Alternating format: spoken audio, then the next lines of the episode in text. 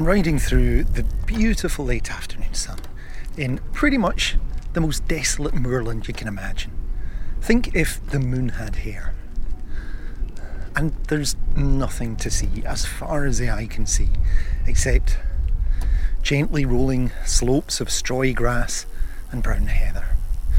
I'm on the Isle of Lewis, cycling from Stornoway to possibly the most beautiful of all of the sites that we're going to visit the Stones of Callanish. It's on the west coast of Lewis, so on the very, very western fringe of Europe. Next stop is Canada, unless you take a right turn and hit St Kilda or Iceland. And this landscape, it wasn't always as bleak and unforgiving as it looks today. The land used to be covered with lush forest, as we'll hear later from our expert for today, Ian McHardy. He will help us decode this really rather weird site. And I hope he'll tell us about a kind of celestial light show that happens just once in a generation. And along this road, I'm going to keep my eye out for the little stone circles that are apparently dotted along the route to guide ancient travellers to the stones of Callanish.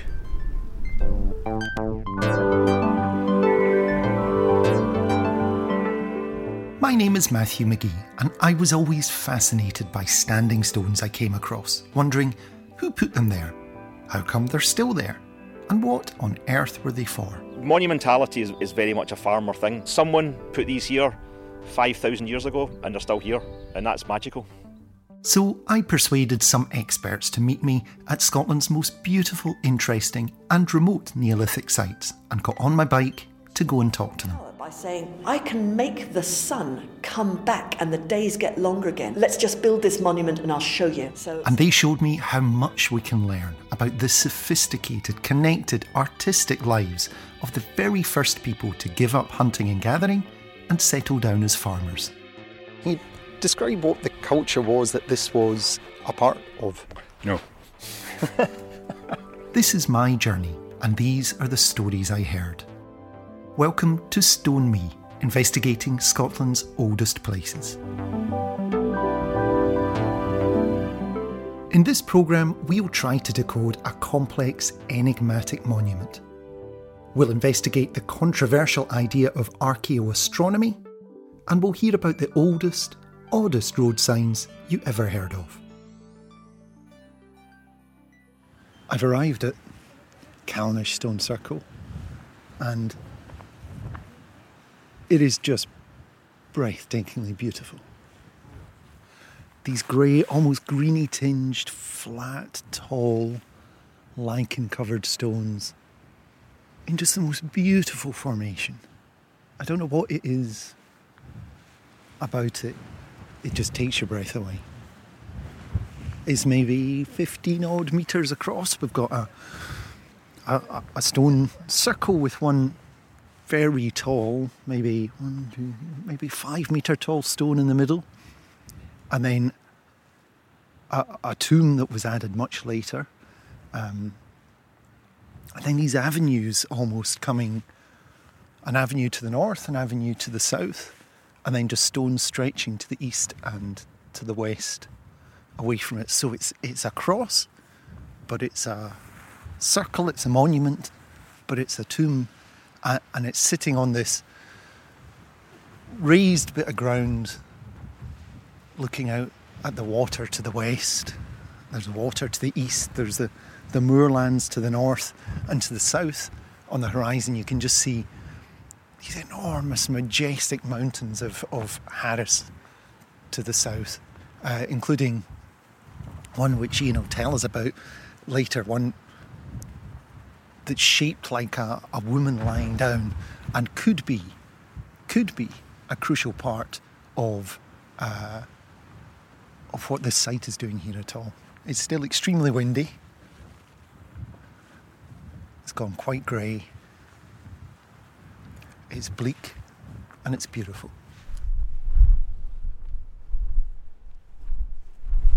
Well, my name's Ian McHardy. Um, I'm an archaeologist. I've been living and working here in Lewis for 24 years. I've had a lifelong fascination with Callanish since I was a kid, since before I moved here, since before I was an archaeologist. and all of that time, I've had a little sort of side project of, you know, I've always been investigating Callanish, you know. We're, we're here on a ridge. There's actually there's a small hillock and a tail of a ridge going off to the north, so it's like a crag and tail. And this crag and tail is situated uh, within, there's low lying ground all around it, and then further out, the ground rises up again. So there's a high horizon of 360 degrees around us, and we're situated in the middle of a, like the middle of like a big bowl. We head down into the circle and the wind so Ian can give a quick rundown of the features crammed into the site. On almost uh, respecting the shape of the ridge, we've got an avenue of two two rows of stones uh, leading to a circle of stones with one very large stone in the centre, and then we've got rows of stones going off to the east, west, and south. So there's an avenue of two rows coming in from the north, and then single rows to the east, west, and south. So this this circle is is made up of 13 stones. Um, it's not quite precise circle. It's got a flattened east side, so it's not a perfect circle, which is a little bit odd. Um, then, aside from that, we've got one stone which is out with that pattern of the rows and the circle and the central stone, and that's just behind you there. Now, if you notice that, lots of people don't notice it. It doesn't fit into the pattern. That's a bit now, weird. Some people think that it could be the start of a. That maybe there was an avenue to the south as well, but there's no other evidence of any other stones. So it's just it just seems to sit outside of the other pattern. So that's relevant. And and nobody knows why. Well, there's a there's a good idea why, if because from that stone through that stone is a direct line to the midsummer sunrise, and then of course we've got the tomb in the middle. There's a chambered tomb in the middle of the circle butting up against the central stone. Now we know that from excavation, we know that that is quite a lot later than all the rest. So you kind of have to see it as a separate thing. It's almost like someone wanting to memorialize themselves by putting themselves, burying themselves somewhere important. but it's it's not necessarily part of the same design as the rest of it. Ian took the time to explain the compass alignments with great care. The east row is slightly north of exactly east west, and the west row is, Ian says, a bit all over the place. The south row and central stone are perfectly north south, and the north row is a bit off kilter. Why such care and attention? Because we're touching now on one of the most hotly contested issues in the world of stone monuments. Were they primarily instruments for stargazing? Are they precisely lined up with celestial events? You're probably aware that midsummer and midwinter sunrise and sunsets line up in special ways at lots of Neolithic sites like Maes Howe in Orkney, Newgrange in Ireland, and Stonehenge in England. So there's no doubt that alignments were part of the story. But some people go further, calculating lots of alignments and plotting them onto sites. They follow the work of people like engineer Alexander Thom, archaeologist Euan MacKie, and astronomer Archie Roy, and actually refer to stone circles as observatories, claiming that tracking celestial bodies was the primary purpose of stone circles, and that sophisticated maths and astronomy were at work 5,000 years ago. Archaeologists tend to raise the question of precision. Many of the perceived alignments just aren't that accurate. And they question the view that says that these incredibly labour intensive, resource heavy, monumental constructions had just a single purpose. Broadly speaking, the people who say that observing the skies was part of, but not the sole reason for stone circles, tend to work as archaeologists at universities or museums. The people who claim that precise archaeoastronomy is a guiding force behind Neolithic monument building are less likely to be full time professional archaeologists, introducing a bit of a mainstream archaeology versus the outsiders element to the debate. For now, though, you just need to know that Callanish is one of the sites archaeoastronomers have concentrated on most intensely, finding all sorts of alignments with the Sun, Moon, Venus, and other celestial objects. So, so what broadly are the alignments here? Well, yeah, it's it's difficult to pin down. The, you know, there's nothing there's nothing that's that precise. Well, other than there's the summer sunrise, solstice sunrise. That is the stone that's out of place from the pattern, and one of the stones of the central circle. Then the the east row is slightly north of east, and some people have suggested that could be the harvest moon. So just after the autumn equinox, um, there's a, a full moon, the harvest moon, and that would that's just slightly north of east west. So that's a possible. But again, you know, they, they're not. It's not that precise. It's difficult to say for sure that was what it was for. Um, then the west row is again. It's not. It's kind of um, a bit a bit wonky. But if you go to the end of the west row and look east, it does actually frame an, a perfectly east-west direction. So that's a possibility. Then there's the south row, which is precisely north-south, and the central stone, which is north-south, which isn't a cardinal direction of the sun, but it's very interesting and important. Then the north, the North Avenue, is strange again because it's it's not quite it's not straight for a start, and it's not quite north-south. So there's, obviously other things going on. You know, there's other concerns in in the to the architects or the, the builders of this monument that we don't quite understand. Now we're, we're going to hear in other programs about the archaeoastronomers, the people who who talk about sites like this being observatories and precisely astronomically aligned, and and their their claim is has long been that this was their primary purpose. It's why they were by, built. It was what they were used for. And actually, Callanish is one of their big kind of reference texts. It's one of the the big arguments they make for this. Aye. What do you think about that theory? Uh, aye, well, I, I just think that there's not quite the level of precision in what we see to to support that. I mean, it's definitely possible, and what could be happening is a sort of gradual working out of of precision directions, but I don't. Aside from the precise north-south alignment of the south row, there's nothing that would say to me observatory, but there's lots that would say to me symbolic directions, and like directions that meant something to them, as in the time of the year. Um, so be, you know, less precise than an astronomical observatory, more calendrical timekeeper. So you know the the solstice of the sun and what you could call the lunastice of the moon are become have become what's really important. You know, and and that harvest moon, like the the big event in the sky at the time of year when you have plenty, yeah, is going to be more important than east. Aye, yes, quite possibly. But then don't forget that the um, central circle has got a slight, slightly flattened east side, so that does show you that they knew what east was and the east was important for something. We just just don't quite know what. I think that'll be the alternative title for this whole series. We we just don't know. yeah, yeah. You got to be honest. So, Ian isn't in the archaeoastronomer camp, though, like most people, he absolutely accepts that lining up with the sun, moon, and stars was some part of what has determined the form of stone circles. So, if Callanish wasn't an observatory, what was it? Uh, I've, I would probably like to class it as a, work, a public work of art.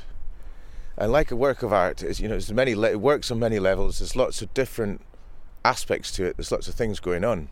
So that frees you from saying, you know, it was this or it was that, because there was lots of there was lots of ways to see it and lots of ways to use it. But it was definitely a, a place, a gathering place. Um, I mean, just the sheer amount of work that's gone into it has proves that there was lots of people came here to do something to do that. But it's not just a gathering place; it's a work of art.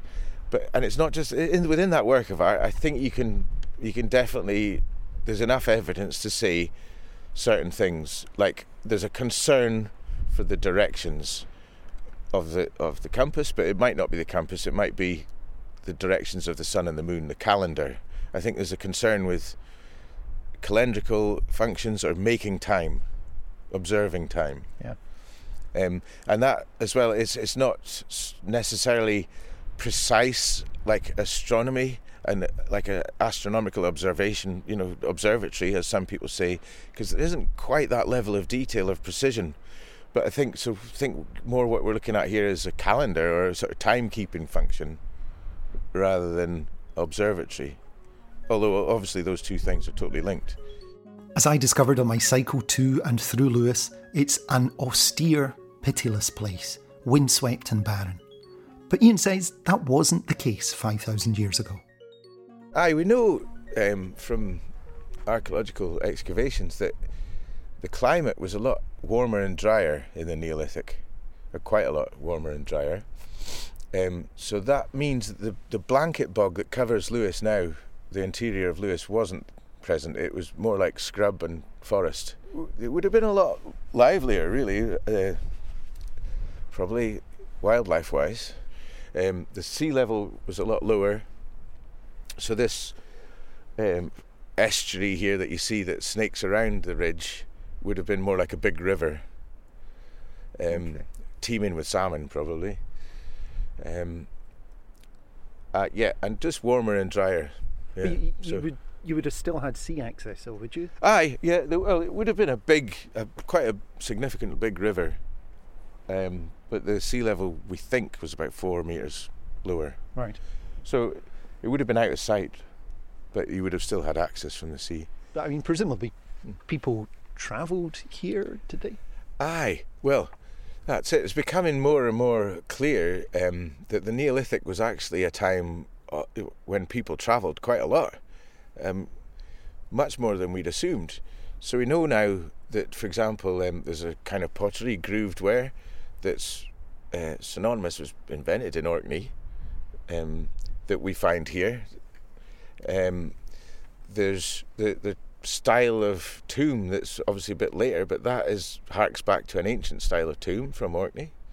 Um, there's we we know that Orkney, uh, between Orkney and the Boyne Valley in Ireland, there was a lot of movement and connection. And um, for example, like Maeshowe and Newgrange are both um, designed so that the sun shines through the, the passage into the central chamber at solstice. So it's, it's very clear, it's becoming more and more clear that there was a lot of to and froing, especially between places like the Boyne Valley and Orkney, and we're right on that road.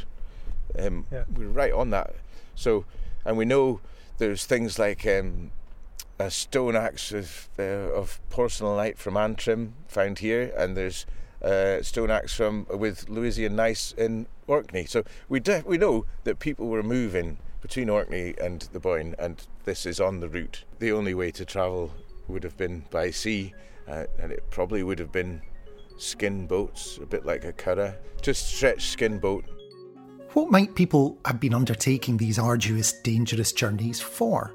What did they come here to see? Well, there was the gathering that we think took place at all these kinds of sites, and the rituals and ceremonies that we know happened because fragments of pottery used in them remain. Of course, we'll never know, but this is one occasion when the heavens might actually give us an answer. Callanish is now, as it would have been then, in exactly the right place to see a celestial light show that's all the more special, awe inspiring, and important because it only takes place once every 18.6 years. Why? Well, the stars are mostly kind of fixed in the sky, appearing to move above us in a circular motion because the Earth is tilted and rotating on its axis. The Sun and the Moon appear to move around a lot more, so rise and set in different places according to the time of year for the Sun, or the time in the 28 day lunar month in the case of the Moon. You know this, the Moon doesn't always appear in the same part of the sky at the same time each night. The extent of the Moon's moving, or in Techie Talk, the amplitude of the oscillation, changes on an 18.6 year cycle. That means that it has a point in that cycle when its most extreme north and south positions in a month are closest together, and a point 9.3 years later where those extremes are furthest apart.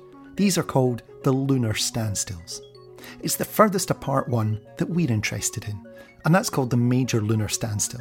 This means that at one point in the two week cycle, the moon will be really high in the sky, and two weeks later, it will be really low on the horizon. Exactly where it is will depend on where you are, of course. People in the north of Scotland will see it differently to people in France or Spain. Now, why do we care about all this? Because at the very specific latitude of the stones of Callanish, at that very specific 18 year interval, something incredible happens. Because the major standstill is so extreme that the rising moon only just about breaks the line of the horizon, creating a breathtaking effect.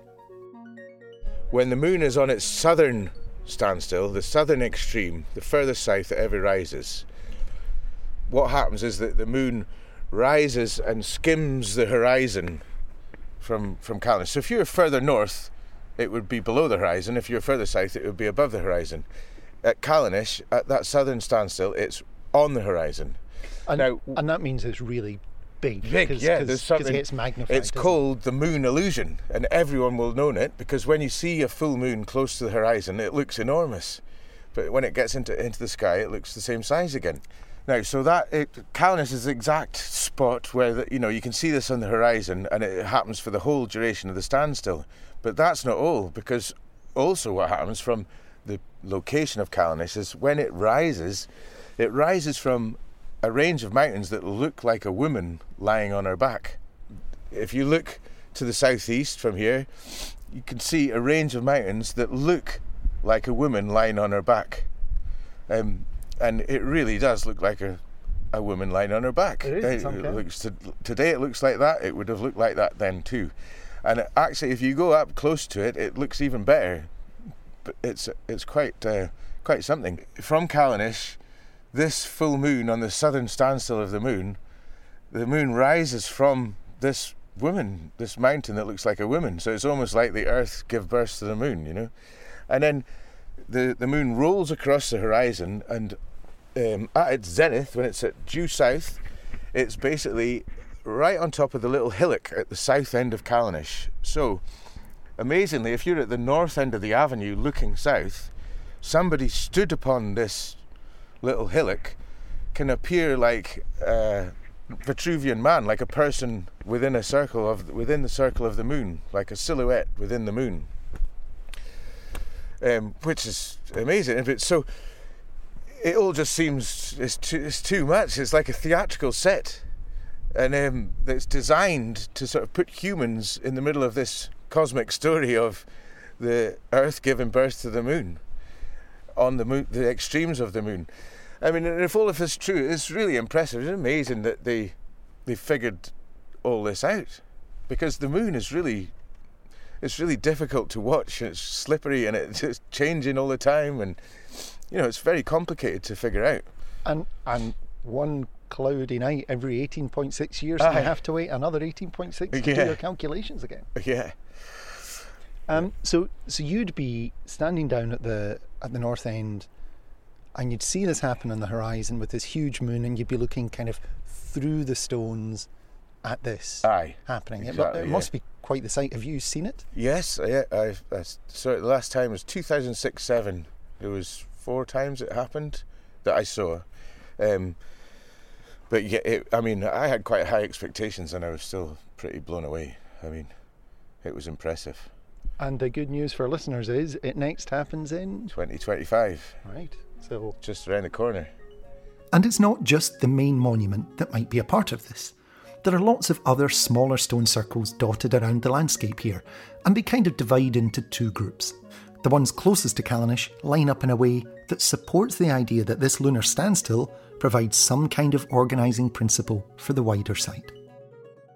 Yeah, the, there's the three sites that are around here are all on similar crag and tail features, and they all have a good view of the mountain that looks like a woman, which is called the Caich de Monchach in Gaelic. But um, so the, all the central ones are on a crag and tail feature that could be aligned, that, that, you know, could easily be aligned on on that mountain, the Caich. The other stone circles are of a different type altogether, more widely dispersed, of lower construction quality, and they might have had an intriguingly utilitarian purpose. One of the latest ideas about uh, why there's so many other stone circles in this area is that they, they might actually be um, sort of leading you to the central monument from the east coast from, which is where you would likely travel if you're in a boat, because the west coast, even though the weather was better, it's still the Atlantic Ocean out there, so pretty gnarly if you're in a little skin boat. So the east coast would be where you'd you'd you'd travel, and there does seem to be a series of stone circles leading from around the Stornoway area to here. All right, so there's sites between Stornoway and here, and, and what are they like? Yeah, aye. Well, th- there's a group close to here which is exactly like like this in the same sort of location, but there's other ones that are high up on the hills, and the idea is that they were almost like shoddily built or expediently built, or they were built in places to be seen. Um, that wouldn't places that didn't necessarily have a good depth of soil or peat to to place them in. So they've all fallen down now, but um, they were in places that were obvious, uh, very visible places that you could see. So almost like shrines on a pilgrimage or signposts on a on a a, a, a route. Neolithic road signs. Almost. Aye, I mean that is an idea that's been put forward. Ian may end up himself making a pretty substantial contribution to thinking about why Callanish is precisely here. And it's to do with the rocky outcrop that we are standing in the shadow of, sheltering from the wind. It all started with him waiting for a colleague who was late. What it is is that there's a big pile of natural erratic rocks that we're standing at right now. Now there's there's a sort of little cave, and you see the, there's a big crack in the back of the cave. Yeah. Um, now I was standing here waiting to meet Margaret Curtis, who's the who was the doyenne of Callanish. She'd spent her whole life studying it. Um, one day at midday, and she was late, and it was a really sunny day, and uh, I was stood on these rocks, and I noticed this beam of sunlight on this grass in front of us, a perfect beam of sunlight stretching out, and I realised that, like a sundial, but in opposite instead of a shadow being cast, there was a beam of sunlight getting thrown out across the grass here. And it happens every day that there's a sunny day. There's this beam of sunlight. Just right, right just, at midday. Just here, just right at mid. Well, it's from about half eleven till it's like half twelve. It's sort of before and after. It doesn't go all day. It's because that crack is is obviously sort of pretty much north south. So it only happens at around midday. But any sunny day, you, you've got this beam of light. Then I realised, well, in the summer the sun's high, the beam of light is short. In the winter, the sun is low, the beam of light stretches right out over here. So if you had a stick in the ground, you put a stick in the ground at midsummer solstice, and you could put a stick in the ground at midwinter solstice over there. In between those two sticks, you've got the whole year. So you could put 12 sticks, you could put four sticks, you know. It's basically like a sundial, a natural sundial. And the other thing is that that north south line, when it's midday and that sunbeam comes out, it lines up with the south row and the central s- stone, for instance. And the other thing is that we know from other monuments that it's very common that uh, any monument will start with a natural, a special natural place that people respect or revere, and then the monument kind of grows from it. You know, Mm. gets added, layers get added, or, or you know, embellished. So And it's, so it's bigger than we think. I mean, the, the, there's a there's a wall being built around what we Oh, think yeah. of the stones of Callanish, Yeah, and we're that's right, outside of that wall, and and it's an element that was probably part of the site, and maybe even Yeah, a foundation. You know, one of the very first. This might this might be why that's all there. exactly. That's yeah. I- I think it's there's a good chance that that's the case. So Ian's gone now, and and I'm just having a last look at the stones. I can't hang around for long because I'm now extremely cold, but I I do have a different sense of the place now, having talked to Ian. And I think that sense is about how much it's part of the place that it's in, and how much the place that it's in is a part of this monument. And it's just fascinating to look to the north and to see those mountains of Harris, which are beautiful and dramatic, but to think, well, might have been part of this site as well, though, that, though they're maybe 20, 30 miles away. they are part of Callanish. I'd always thought of the setting as, as very beautiful and very striking, uh, and now I think of it as, as part of the site itself. I didn't think I could love Callanish anymore, but having talked to Ian, it looks like I could.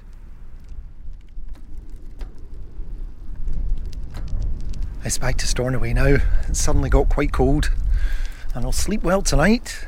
This is the furthest cycling journey of the series. I've been on the road for four days now out of Glasgow, and tomorrow night I'll sleep in my own bed.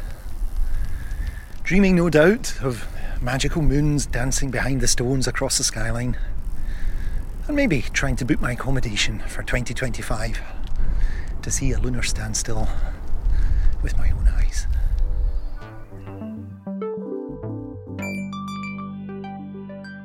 Join me next time as we explore the Neolithic wonderland that is Kilmartin Glen in Argyll, where we'll find out more about the spiritual life of the people who built these monuments. We'll climb inside a tomb and we'll get our first glimpse of Neolithic rock art. If you like what you've heard, please do consider subscribing to us wherever you get your podcasts, supporting more programme making by buying me a virtual coffee at ko-fi.com slash podcast, and reviewing it. It all really helps spread the word. Thanks for listening, and see you next time on Stone Me, investigating Scotland's oldest places.